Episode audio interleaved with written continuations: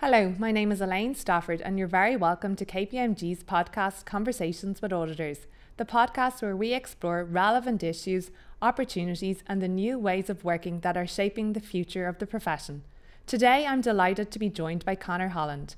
Connor is a member of KPMG's Global Sustainability, ESG, and Sustainable Finance Group. Connor, the Corporate Sustainability Reporting Directive has now been approved by the European Council. Can you tell me how that's going to impact Irish companies? Yeah, sure. Thanks, Elaine. Um, so it's going to be quite consequential, right, in terms of both its scale, depth, and breadth, right? So from 1 January 2024, all entities who are currently caught by the non financial reporting directive, which is the existing framework, if you like, for ESG reporting in the EU, they'll have to comply with the CSRD. So reporting in 2025 on calendar year 2024. For most other large companies in Ireland, public and private, from 1 January 2025, uh, so calendar year 25, they'll then be reporting in 2026 on the new ESG reporting requirements. Um, I'm, I'm sure we'll get into them in a couple of moments, but there is quite a lot more granularity in what's coming down the line. It's a whole new set of standards, it's a different set of reporting, and it's the first step in moving towards equilibrium in effect between non financial reporting and financial reporting. And I suppose one of the other big changes around this type of information is that it'll also be subject to assurance. So it's the first time we're going to have mandatory assurance around non financial information for Irish companies. Okay, so let's say, Connor, I'm a director of an Irish private manufacturing business and it's got turnover of about 50 million. Am I going to be impacted by the CSRD then? Yeah, you would be in that example. So there's there's I suppose three criterion by which you're brought in, and you you only need to meet two. It's the 20 million of assets, 40 million revenue, or on average greater than or equal to 250 employees over the year. So that obviously brings in quite a significant cohort of companies. Um, and in your uh, description there of that type of entity, yes, you will be impacted. So that means from 1 January 2025, that entity would have to start reporting on the ESG information. Yeah. Okay. And let's stick with the same example of that company. Yeah. So, what sort of environmental, social governance type of information is that company going to need to give it? Very simply, you know, I'm a director of this company. Yeah. What do I need to capture? Yeah. Uh, so the very simply piece is probably hard, right? But uh, there's 12 new standards, and even actually at that point, it's probably important to to labour. Um, this isn't just a couple of metrics; like it's it's equivalent to having a whole new set of accountancy standards landed on us all all at one go. So there's 12 standards across the ESG. Um, and that's everything from, without necessarily getting into the minutiae, from climate change, biodiversity, pollution, through to social uh, standards like workers in the value chain, communities, um, right through to the G or governance or conduct. So there's kind of a spectrum of standards across the ESG. There is approximately 80 to 100, let's say, depending on the entity, uh, disclosure requirements that permeate through the ESG that you're going to have to comply with.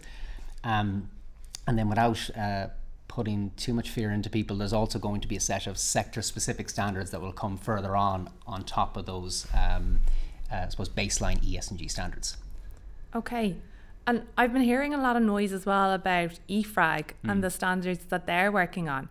So are they the same or are they different to the CSRD? Yeah, sorry. So that's we can get lost in the alphabet soup, but the CSRD tasked EFRAG or EFRAG with setting the ESRSs, so the European Sustainability Reporting Standards.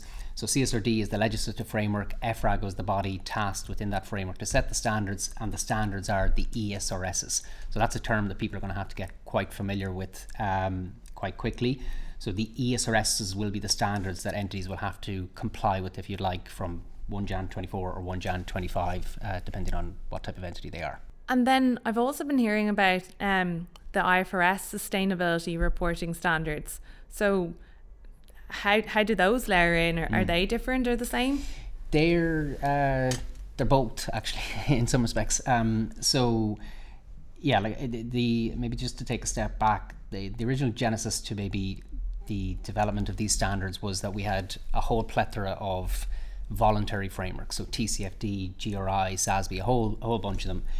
And the demand in the market or from multiple stakeholders was we need coherence around the set of standards we have, we need a unified set of standards, um, and we need to be reporting to something that can be uh, transparent um, and compared against various entities. So with that, the EU went off and developed the CSRD, which is the EFRAG and the ESRS we've just been talking about. But then in tandem, we had the ISSB, which is the International Sustainability Standards Board, also do likewise. Uh, and the ISSB, uh, as you allude to, is connected to IFRS. It's a sister body of the what people would be familiar with, with the accountancy standards. So the the ISSB standards have been developed in tandem. I suppose what are the key differences and similarities? Um, firstly, the ISSB only has two standards out in the ether at the moment. One is climate and one is sustainability.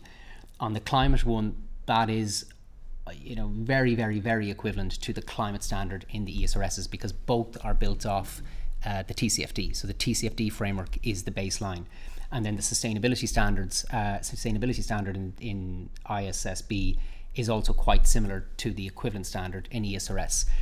Um, I suppose, moreover, in the final iteration of the ESRS standards that came out, in a number of the updates that, that came through, there was a move to more equivalence between what's in the ESRSs and what's in the um, uh, ISSB standards, particularly around materiality um, and the definition of, let's say, enterprise value and some some more metrics. So they're quite similar where they can be. The uh, EFRAG piece goes further, and the ISSB is a voluntary framework. Probably the key differences. Thanks, Connor. You said alphabet soup there earlier on, and, and that really does ring true. Um, for some of our listeners that might not be aware of what the TCFD is to even begin with, you might just very briefly explain that piece. Yeah, okay. So the TCFD, I suppose, is the um, overarching standard around climate disclosures. So it engendered a couple of years ago around the need and demand from various stakeholders, particularly large investors and asset managers, around, I suppose, recognizing that climate risk is now starting to manifest as a financial risk and what that meant for direction of capital and where capital should be allocated.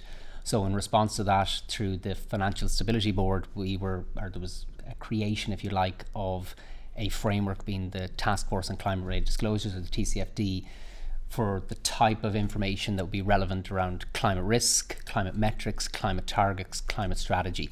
Um, so that set the baseline, if you like, around the type of information that should be reported. And a lot of large PLCs, primarily less so in privates, have been reporting to that TCFD framework for the past couple of years, uh, but on a voluntary basis. Thanks, Connor. So, could I perhaps just, as a company, pick one of these standards and just comply with it? Would, would that meet all the requirements of the various um, regulations? Um, well, I suppose the one of the key changes is any um, uh, once we get into the CSRD, the latitude for doing what you like will dissipate quite quickly, right? So you'll just be mandated to report to certain metrics.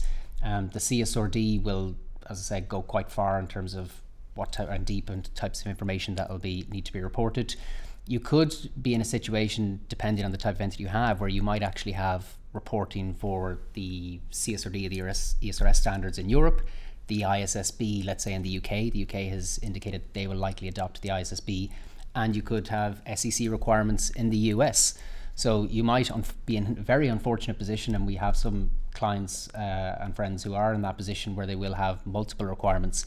Um, but I suppose the key point, Elaine, maybe to labour is that the the ability to pick and choose, which a lot of entities have been doing heretofore, that will go away under the CSRD. So we're moving to mandatory reporting, mandatory requirements, and less so on the ability to to report to voluntary metrics or frameworks that you choose. And what happens if a company doesn't comply? What's the implications for them? Yeah, so that's um, uh, it'll be left to the discretion of each national competent authority uh, as framed under the CSRD, and that will move into everything from uh, uh, fines to to other punitive measures. Um, but but there isn't really an ability to not comply. Like keep in mind that the auditor will also have to assure this information. If you're not reporting the information, that's clearly a, a consequence for the type of opinion you get. So um, it's a very very very high bar to just determine you're not going to comply. Where what's more likely or perhaps more uh, credible is there may be certain metrics through your materiality work that you determine are not material to your entity or not need to be reported because um, they're just not relevant or, or as I said, not material. So that's probably a more meaningful and, and cogent exercise that can be undertaken to perhaps to distill the type of reporting that you will have. And can you help me get my head around the term double materiality? That's been thrown around quite a lot. Mm. Yeah, yeah, okay. So um, double materiality is a concept imbued in the CSRD or the ESRS. So it's not in ISSB or the SEC metrics or TCFD. It is very much a, a concept anchored in the ESRSs. Um, what it means is you have financial materiality and impact materiality, and where that's relevant, so particularly for those of us who are familiar with, let's say, financial reporting, you report on matters that are material to your business. So, in essence, it's the same concept, right? The difference is one, you have a financial material lens that's equivalent, not necessarily the same, but equivalent to what we would do, or sorry, how we would evaluate under um, accountancy standards. Probably the key difference is, is it's more on a cash flow type assessment. So, like, is it is the ESG factor potentially material to future cash flows? That's the financial piece, and then the impact materiality is kind of your uh, looking at a topic as to the business or the entity's impact on the environment, on society. So it's looking at it through that context and that lens. And if you determine that either uh, topic, so let's say you're looking at pollution or biodiversity for your business, if you determine that that is material either through a financial lens or a impact lens, i.e., the two anchors in or uh, pillars in double materiality, um, then it is material to your business, and consequently, you need to report. So, as auditors, then, what should we be telling our clients at the moment? What do they need to do to prepare?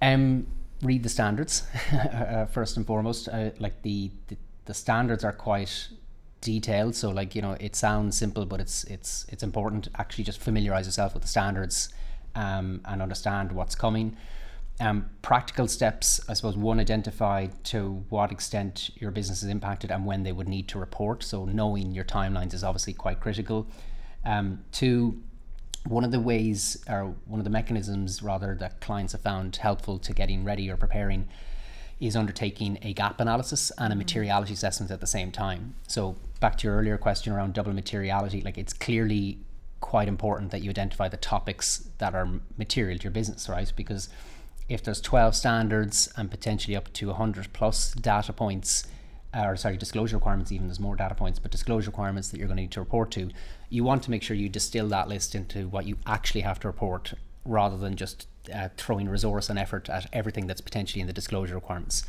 So, how do you do that? First of all, it's doing your double materiality assessment to identify what topics are material or relevant to your business. And then, once you have those topics, probably the next um, sensible step is taking out or, or, identifying the relevant disclosure requirements in each of those um, ES and G topics that you've identified as material to your business and contrasting those to what you currently report, which for most entities I think will be very little, right? So there's going to be a lot of gaps, mm-hmm. but at least you can identify the meaningful or the sensible gaps rather than saying every disclosure requirement is a gap.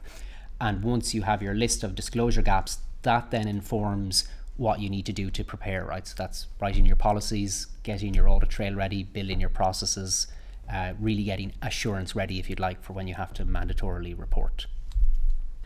And perhaps just to make it really clear to our listeners, right? If we if we take one of the topics, say we take the environmental piece, what can we expect then to like see businesses disclosing? Like what sort of is it metrics or what sort of information are they going to be giving on that environmental piece? Do we expect a typical business? Yeah. Okay. So it'll be um, it's going to be a mix of qualitative and quantitative, um, and that's pretty much the, the case for every standard. Um, so it'll be everything from um, you know your strategy, your policies, procedures around, let's say, in, to use your example of climate, so your policies, procedures that the entity uses to manage climate risk or to uh, mitigate climate risk, to then more uh, binary or quantitative metrics like your scope greenhouse gas emissions, scope one, two, three emissions.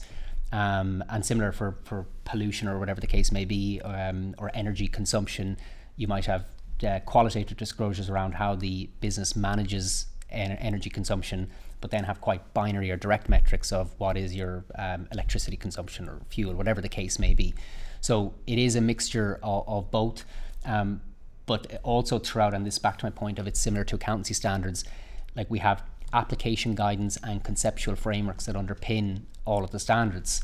Um, so what does that mean? You will also be disclosing aspects where perhaps you have made estimates or judgments, right? So similar to what we have under, let's say, IAS1 in accounting, uh, to the extent an entity is making judgments or assumptions, they're going to need to disclose that, um, similar to how we would in, in, an accounting set. So it'll be a mixture of qualitative and quantitative.